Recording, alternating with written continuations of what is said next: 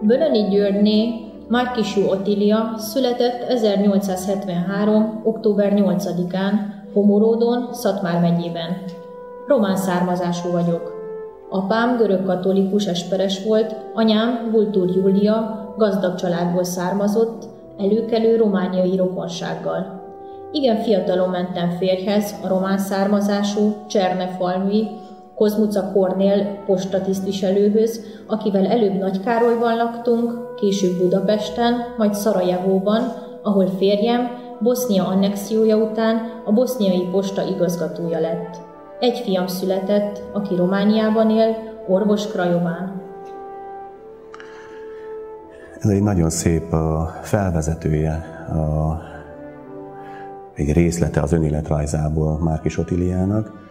És valóban ő, ő nem titkolta, hogy román származású, méghozzá teljes mértékben, tehát édesapa is, édesanyja is, sőt a férje is román származású, mégis tökéletesen beszél magyarul, és ugye utazásai során, miután már a férjével nem egyeztek annyira jól, akkor mondhatnám azt is, hogy a, fogta a batyuját és elindult világot látni, és bejárta szinte egész Ázsiát, Kis-Ázsiát, Indiától kezdve egészen Kínán át, Japánig, Tokióig, sőt, Budapesten is meg, Budapestről is meg volt bízva, hogy, hogy ezeket, ezeknek az utazásokból származó információkat, látványos dolgokat, vagy esetleg művészetbeli, művészetben újdonságokat látott dolgokat írja meg cikkezele, sőt, még a Nemzeti Múzeum is felkérte arra, hogy gyűjtemény gyűjtsön, és ezért még fizették is.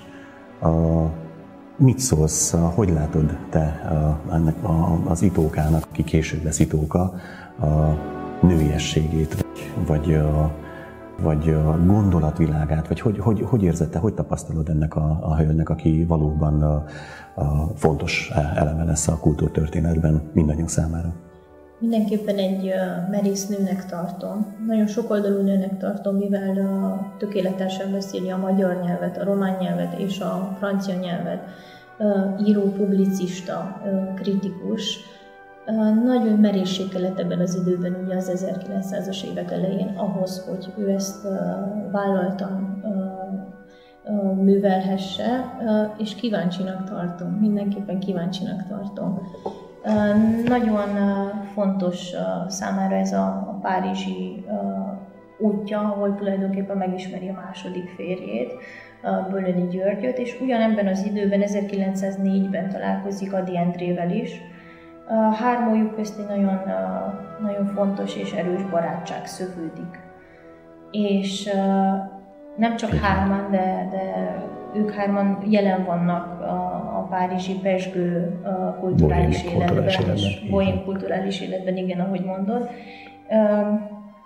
Mindenképpen erős szerepvállalás ez, ez főleg abban az időben.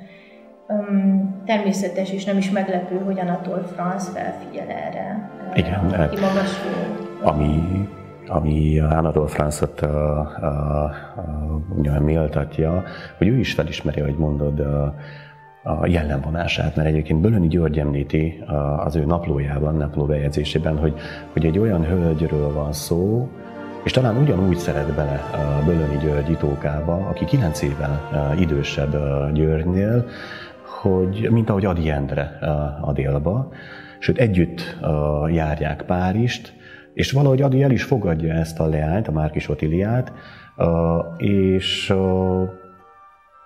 bekerül Itóka ebbe a körbe, amit már említetted, amelyben megismeri a, a kultúr krémjét, a, mondhatnám azt is, hogy a, a képzőművészet, művészet, zeneszerző krémjét, sőt együtt buliznak, szórakoznak, iszogatnak, kiállításokat néznek meg együtt, és ami nagyon fontos, és ezt jó, hogy említetted, hogy még mielőtt Anatole France titkárnője lesz, ők komoly barátságban vannak Rodennel, ugye? és még látogatják is a modeni a, a birtokukat, a kastélyt, ahol Roden alkot, és személyes kapcsolata van. Mennyire, te hogy látod, mennyire volt ő fontos a, a, a művészet kritikusként, esztétaként, a, így a számunkra, mindannyiunk számára, románságnak, magyarságnak, volt-e valami olyan pont Itókánál, amelyel, amelyel a Budapest gazdagodott például, vagy Bukarest? Mert én úgy tudom, hogy, hogy ő általa került ugye egy kiállítás a, haza hozzánk Budapestre, vagy épp Magyarországra, akkori Magyarországra, a, méghozzá a Roden kiállítást ő hozzá, ugye? De ugyanezt a kiállítást mondja esetleg, hogy hogyha a, a, ugyanezt a kiállítást szervezi le a Romániába és Bukarestbe. A, hogy tudod, hogy volt ez az Itóka névadás? Te mit tudsz erről mondani? Mert ez egy nagyon érdekes történet. Annyit akarok még hozzáfűzni, hogy nagyon érdekes volt, ahogy az előfogalmaztál, hogy bekerült ezekbe a körökbe. Én úgy érzem, uh, ahogy olvastam uh, az élettörténetét és a munkásságát, hogy voltak bizonyos körök, amik konkrétan köré szerveződtek, és ezt, ezt nagyon érdekesnek találom. Mindenképpen fontos az, a, az amit ő, ő adott, és az, hogy felmerte vállalni magát, és nagyon fontos az, hogy ő egy kapocs volt bizonyos kultúremberek között, ugye, hogyha csak arra gondolunk, hogy Brunkusnak, ő volt az, aki bemutatta Pogány Markitot, ő volt az, aki, aki írt Adiról például, vagy ő volt az, aki Anatol Franzról írt. Ez nagyon fontos kap kapcsok, amik, amik akár, akár a, a közönség elé tárhatják olyan fontos kultúrembereknek az életét és munkásságát, akikkel ő szoros kapcsolatban vagy baráti kapcsolatot ápolt velük. A Szitóka név pedig nagyon érdekes, nagyon, nagyon kedves dolog, ezt Adi adta Itókának, ugye az Otilia névből ered, Otilia, Otika, Itóka. Ez egy, ez egy nagyon, nagyon szép dolog az életükben. Ők, ők, ők hárman nagyon jó barátok voltak. Így van.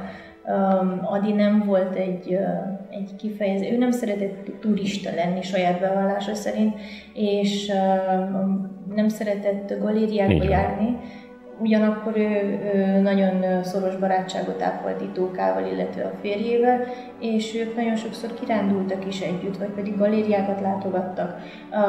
Amikor a Csucsai kastélyba élt Adi Csinszkával, akkor mivel Adi nagyon magányosnak érezte magát, ezért ellátogattak a Oda is hozzá.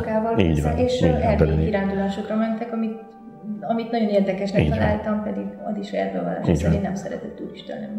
És akkor én most zárom is, mert a, annyira a két horderejű, nagy horderejű emberről beszélünk, így Bölöniről még nem is nagyon tudtunk beszélni, hogy kultúremberek voltak, a, mit tettek le az asztalra, és nem csak nekünk, magyaroknak, hanem a románságnak is, és egyetemesen az egész világnak, így a, a, a, a portré dokumentációkon és dokumentumokon keresztül, a, fontos megemlíteni, és ezzel talán zárni, hogy nem egy olyan Párizsban éltek, amelyben nem volt etnikai megkülönböztetés, szabadon gondolkodtak, és a szabadságukban voltak igazán nagyon szerelmesek.